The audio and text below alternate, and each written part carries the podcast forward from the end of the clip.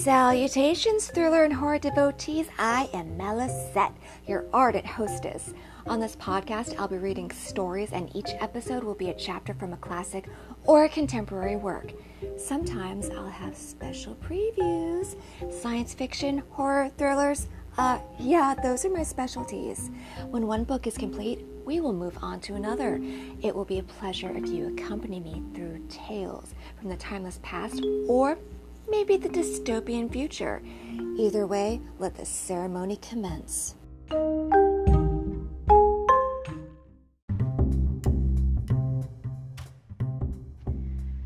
How y'all is? Welcome to another episode of A Frightful Fret. I am your hostess with the ghostess, Melysette. We are on chapter 21 of Mary Shelley's Frankenstein, and you know what? You should be proud of yourself, not just because you've made it this far, but because you've gone this long without being haunted. That is an accomplishment in its own right. It's not that some of you don't seek out to find the dark forces and join their hellish crusade, but you know what? That's not for everybody, and maybe that's not your path, and that's okay too. We still welcome you along this one. Before I continue with this chapter, I want to tell you that the next episode has a very special guest reader who I'm very excited to share with you. It is Dana Benedict, who is a singer, a dancer, variety show performer, also has some affiliation with Twirly the Clown. You might want to look that up. You can find Dana at danabenedict.com and follow Dana on all the social medias. Dana has been practicing and posting videos of the practice, and it's really fun because if you've been reading along here, you know that words are hard. Words are a lot when you're reading aloud anyways, but words for a novel like this are especially complicated because there's ones that many people in this day and age have not really been exposed to. That makes our job as readers a little more exciting than normal. And sometimes it makes us fumble while we're recording. That can be fun for the listener, maybe. I don't know. If you're still listening, why? Why are you listening? I'm kidding. I appreciate and adore all of you. We will jump right into our chapter after this message from a fellow Hyphen Podcast Group podcast. I hope that you will check out their other productions.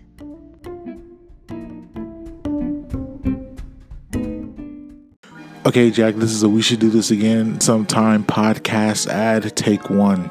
In a world where laughter was king. No, in a world, Jack. What do you mean, no, in a world? It's not that kind of podcast. In a land that... No, in a land either. In a time... I don't think so. In a land before time. Jack, this is a cartoon movie, and we may get sued if you use that. Can you say We Should Do This Again sometime is hosted by Kat Chinetti and the Mark Rob, please? One man. No. When your life is no longer your own. What does that mean? When everything you know is wrong. Okay, bro, that's enough. We Should Do This Again sometime with Kat and Mark coming to a podcast app near you. Someone get this guy out the booth, please. No, I like it in here. Chapter 21. I was soon introduced into the presence of the magistrate, an old benevolent man with calm and mild manners. He looked upon me, however, with some degree of severity, and then, turning toward my conductors, he asked who appeared as witnesses on this occasion.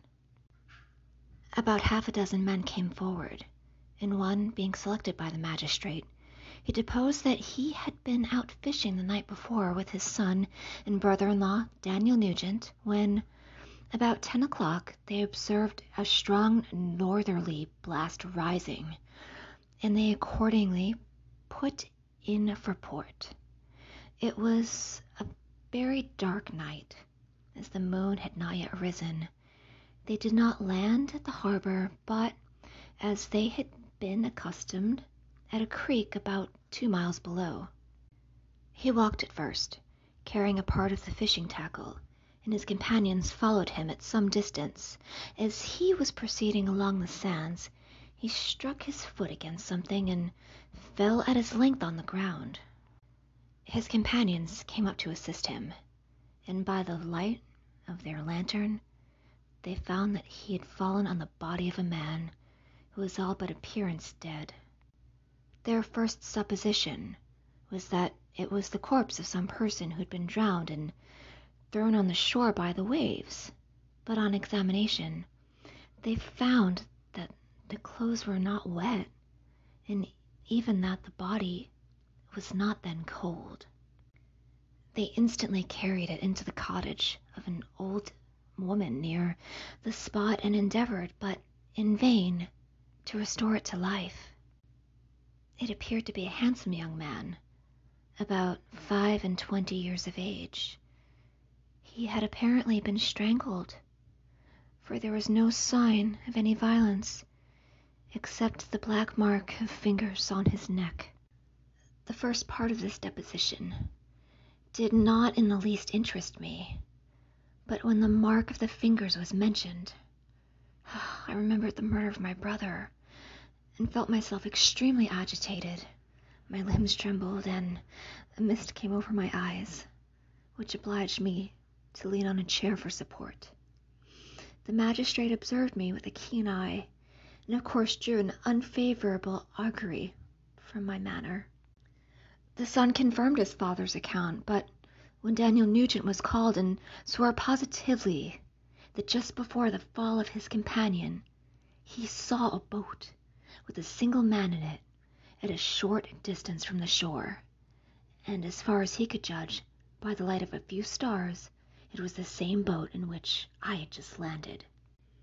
A woman deposed that she lived near the beach and was standing at the door of her cottage waiting for the return of the fishermen, about an hour before she heard of the discovery of the body, when she saw a boat with only one man in it push off from the part of the shore where the corpse was afterwards found.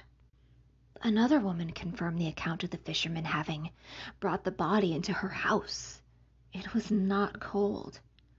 They put it into a bed and rubbed it, and Daniel went to the town for an apothecary, but life was quite gone. Several other men were examined concerning my landing, and they agreed that, with the strong north wind that had risen during the night, it was very probable that I had beaten about for many hours and had been obliged to return nearly to the same spot from which I had departed. Besides, they observed that it appeared that I had brought the body from another place, and it was likely that, as I did not appear to know the shore, I might have put it into the harbor ignorant of the distance of the town from the place where I had deposited the corpse. Mr. Curwen, on hearing this evidence, desired that I should be taken into the room where the body lay for interment, that it might be observed what effect the sight of it would produce upon me. The idea was probably suggested by the extreme agitation I had exhibited when the mode of the murder had been described. I was accordingly conducted by the magistrate and several other persons to the inn.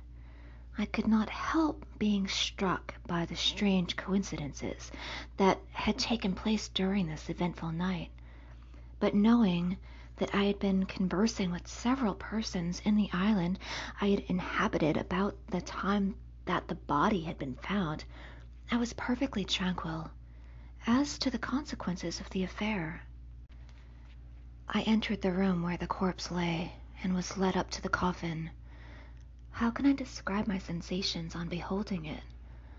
I feel yet parched with horror, nor can I reflect on that terrible moment without shuddering in agony. The examination, the presence of the magistrate and witnesses passed like a dream from my memory when I saw the lifeless form of Henry Clerval stretched before me. I gasped for breath, and throwing myself on the body, I exclaimed, "Have my murderous machinations deprived you also, my dearest Henry, of life? Two I have already destroyed. Other victims await their destiny, but you, Clerval, my friend, my benefactor." The human frame could no longer support the agonies that I endured, and I was carried out of the room in strong convulsions. A fever succeeded to this, I lay for 2 months on the point of death. My ravings, as I afterward heard, were frightful. I called myself the murderer of William, of Justine, of Clerval. Sometimes I entreated my attendants to assist me in the destruction of the fiend by whom I was tormented, and at others I felt the fingers of the monster already grasping my neck, and screamed aloud with agony and terror. Fortunately, as I spoke my native language, Mr. Kirwin alone understood me, but my gestures and bitter cries were sufficient to affright the other witnesses. Why did I not die more miserable than man ever was before? Why did I not sink into forgetfulness and rest? Death snatches away many blooming children, the only hopes of their doting parents. How many brides and youthful lovers have been one day in the bloom of health and hope, and the next a prey for worms and decay of the tomb? Of what materials was I made that I could thus resist so many shocks which, like the turning of the wheel, continually renewed the torture? But I was doomed to live, and in 2 months found myself as awaking from a dream in a prison, stretched on a wretched bed surrounded by gaolers and turnkeys, bolts, and all the miserable apparatus of a dungeon. It was morning, I remember, when I thus awoke to understanding. I had forgotten the particulars of what happened, and only felt as if some great misfortune had suddenly overwhelmed me. But when I looked around and saw the barred windows and the squalidness of the room in which I was, all flashed across my memory, and I groaned bitterly. This sound disturbed an old woman who was sleeping in a chair beside me. She was a hired nurse, the wife of one of the turnkeys, and her countenance expressed all those bad qualities which often characterize that class. The lines of her face were hard and rude, like that of a person accustomed to see without sympathizing in sights of misery. Her tone expressed her entire indifference. She addressed me in English, and the voice struck me as one that I had heard during my sufferings. "Are we better now, sir?" she asked. I replied in the same language with a feeble voice, "I believe I am, but if it be all true, if indeed I did not dream, I am sorry that I'm still alive to feel this misery and horror." "For that matter," replied the old woman, "if you mean about the gentleman you murdered, I believe that it were better for you if you were dead, for I fancy it will go hard with you. However, that's none of my business. I am sent to nurse you and get you well. I do my duty with a safe conscience. It were well if everybody did the same." I turned with loathing from the woman who could utter so unfeeling a speech to a person just saved, on the very edge of death. But I felt languid and unable to reflect on all that had passed. The whole series of my life appeared to me as a dream. I sometimes doubted if indeed it were all true, for it never presented itself to my mind with the force of reality. As the images that floated before me became more distinct, I grew feverish. A darkness pressed around me. No one was near me who soothed me with the gentle voice of love. No dear hand supported me. The physician came and prescribed medicines, and the old woman prepared them for me, but utter carelessness was visible in the first, and the expression of brutality was strongly marked in the visage of the second. Who could be interested in the fate of a murderer but the hangman, who would gain his fee? These were my first reflections, but I soon learned that Mr. Kirwin had shown me extreme kindness.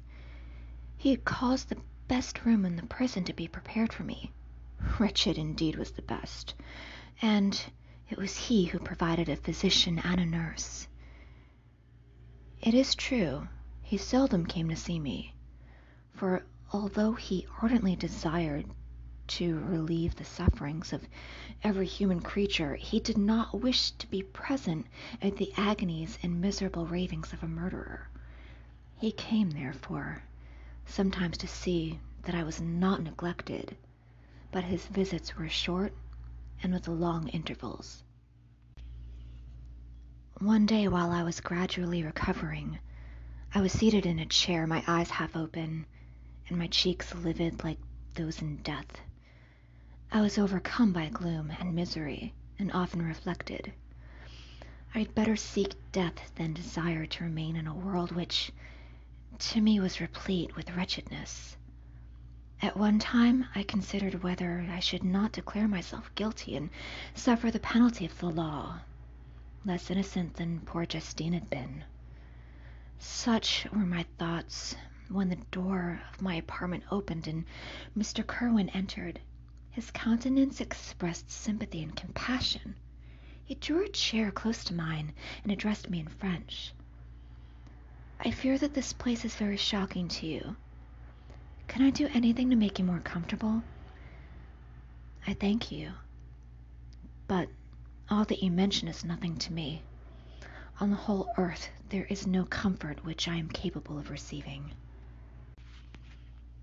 I know that the sympathy of a stranger can be but of little relief to one borne down as you are by so strange a misfortune.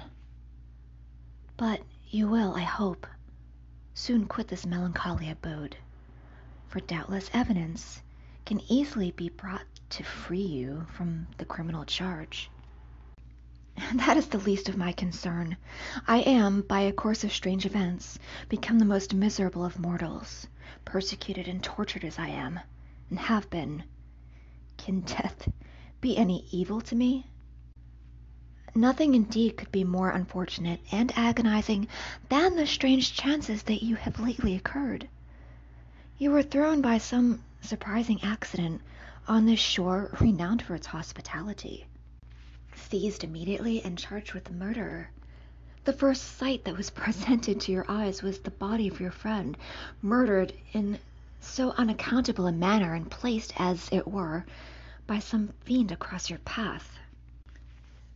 As Mr. Kirwin said this, notwithstanding the agitation I endured on this retrospect of my sufferings, I also felt considerable surprise at the knowledge he seemed to possess concerning me.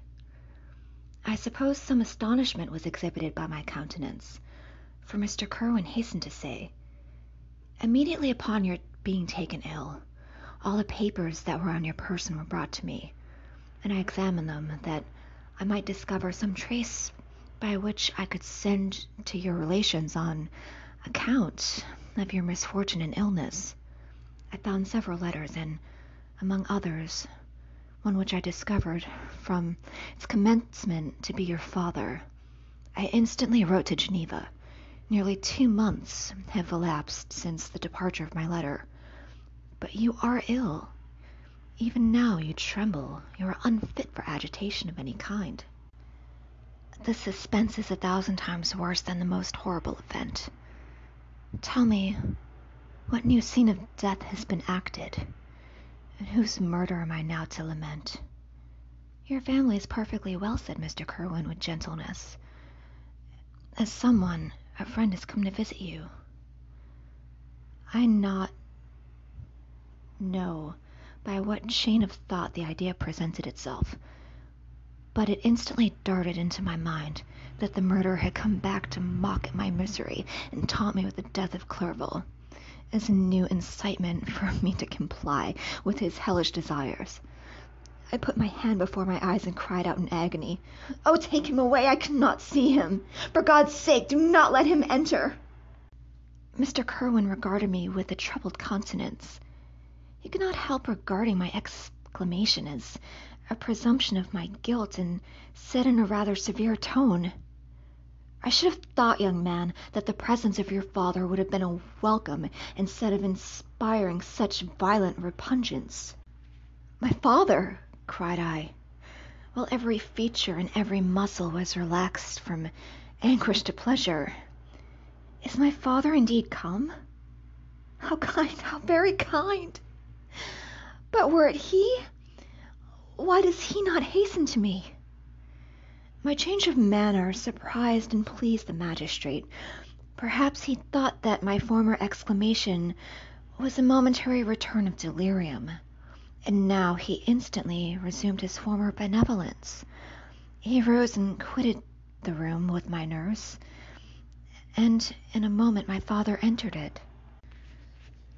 Nothing at this moment could have given me greater pleasure than the arrival of my father.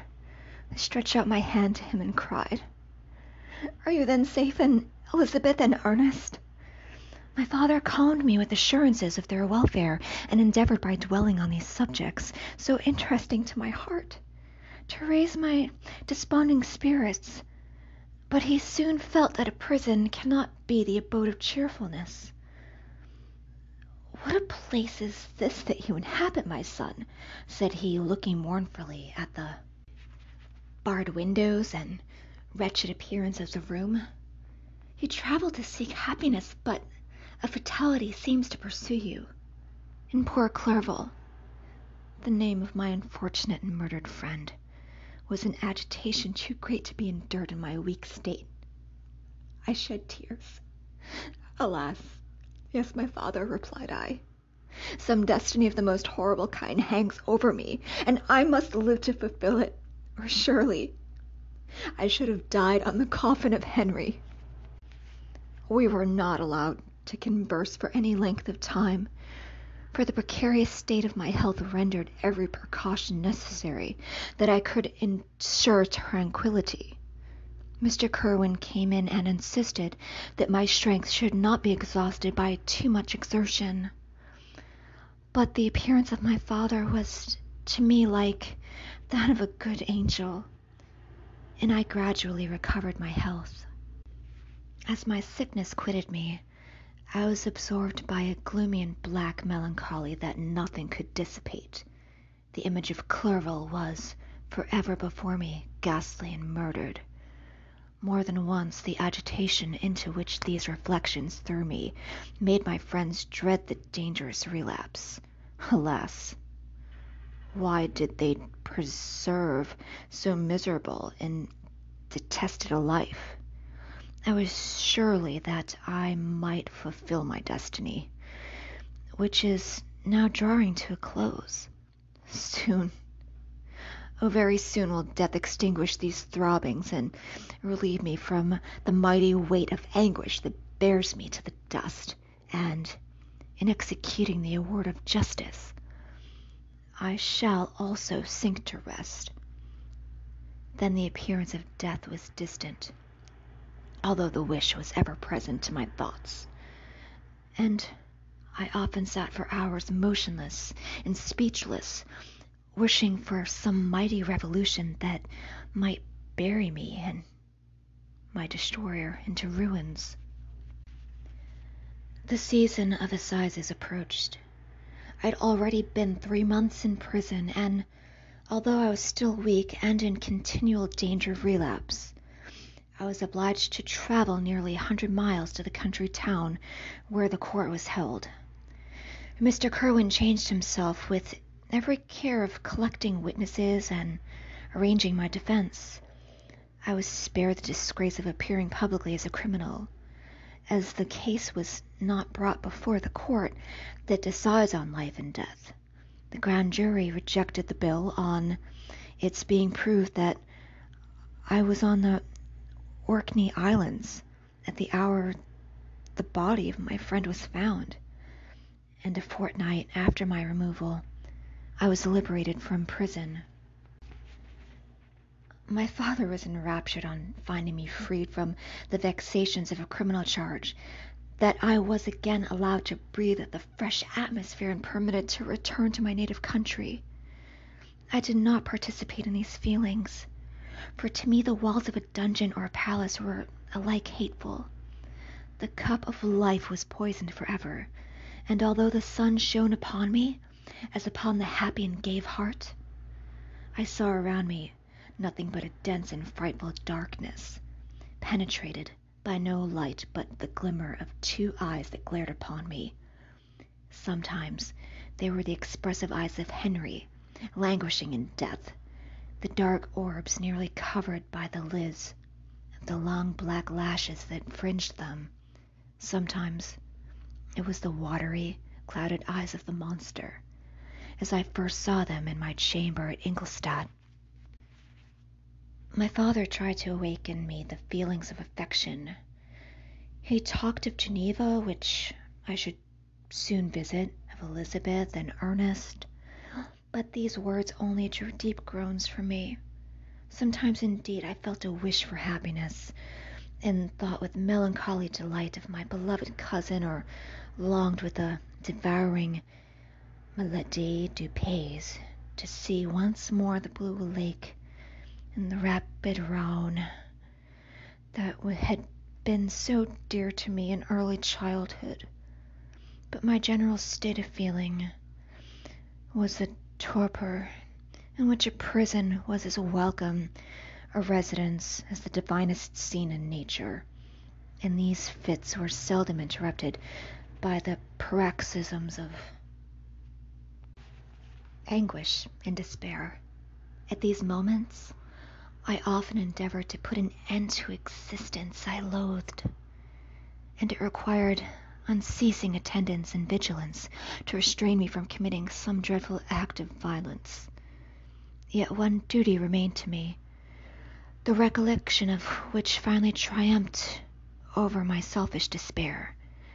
It was necessary that I should return without delay to Geneva, there to watch over the lives of those I so fondly loved, and to lie in wait for the murderer, that if any chance led me to the place of his concealment, or if he dared again to blast me by his presence, I might, with unfailing aim, put an end to the existence of this monstrous image which I had endured with the mockery of a soul still more monstrous.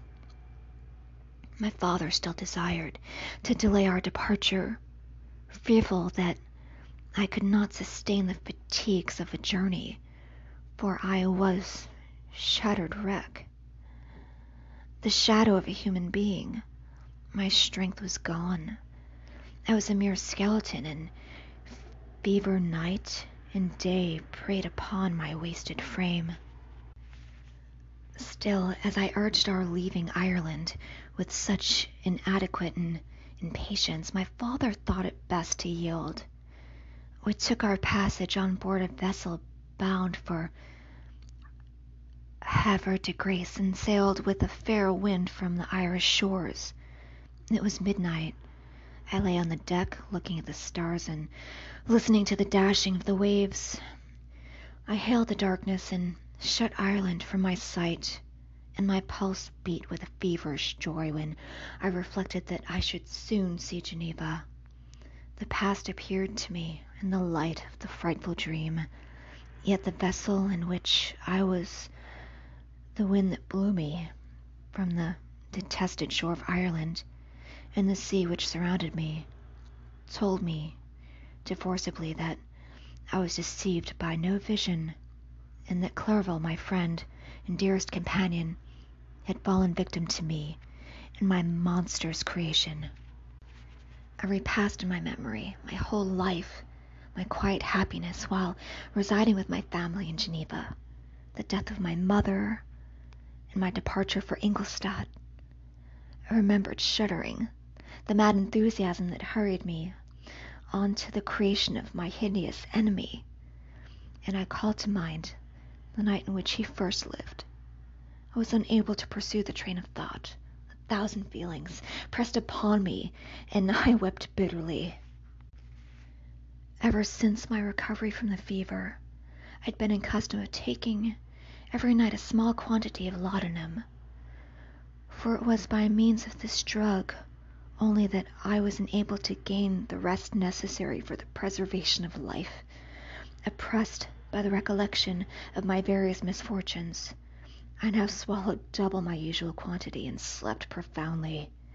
But sleep did not afford me respite from the thought of misery. My dreams presented a thousand objects that scared me. Towards morning, I was possessed by a kind of nightmare. I felt the fiend's grasp in my neck and could not free myself from it. Groans and cries rang in my ears. My father, who was watching over me, perceived my restlessness, awoke me. The dashing waves were around me, the cloudy sky above. The fiend was not here.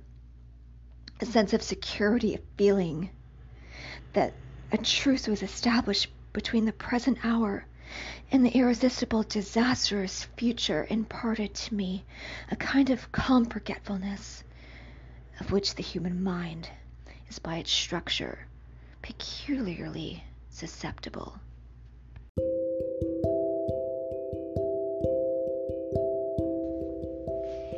In this chapter, we saw Victor lay in prison, be visited by his father, be freed, and leave Ireland for the open shores to return to Geneva. We know that pending doom is waiting because he keeps visualizing it and he cannot escape his thoughts. What we don't know is how it is going to be presented in the future chapters. But I guess we'll just have to wait for our next episode. Until then, my seraphims, thank you for joining me for another episode of A Frightful Fret. This has been a production of the Hyphen Podcast Group. Avita Zane.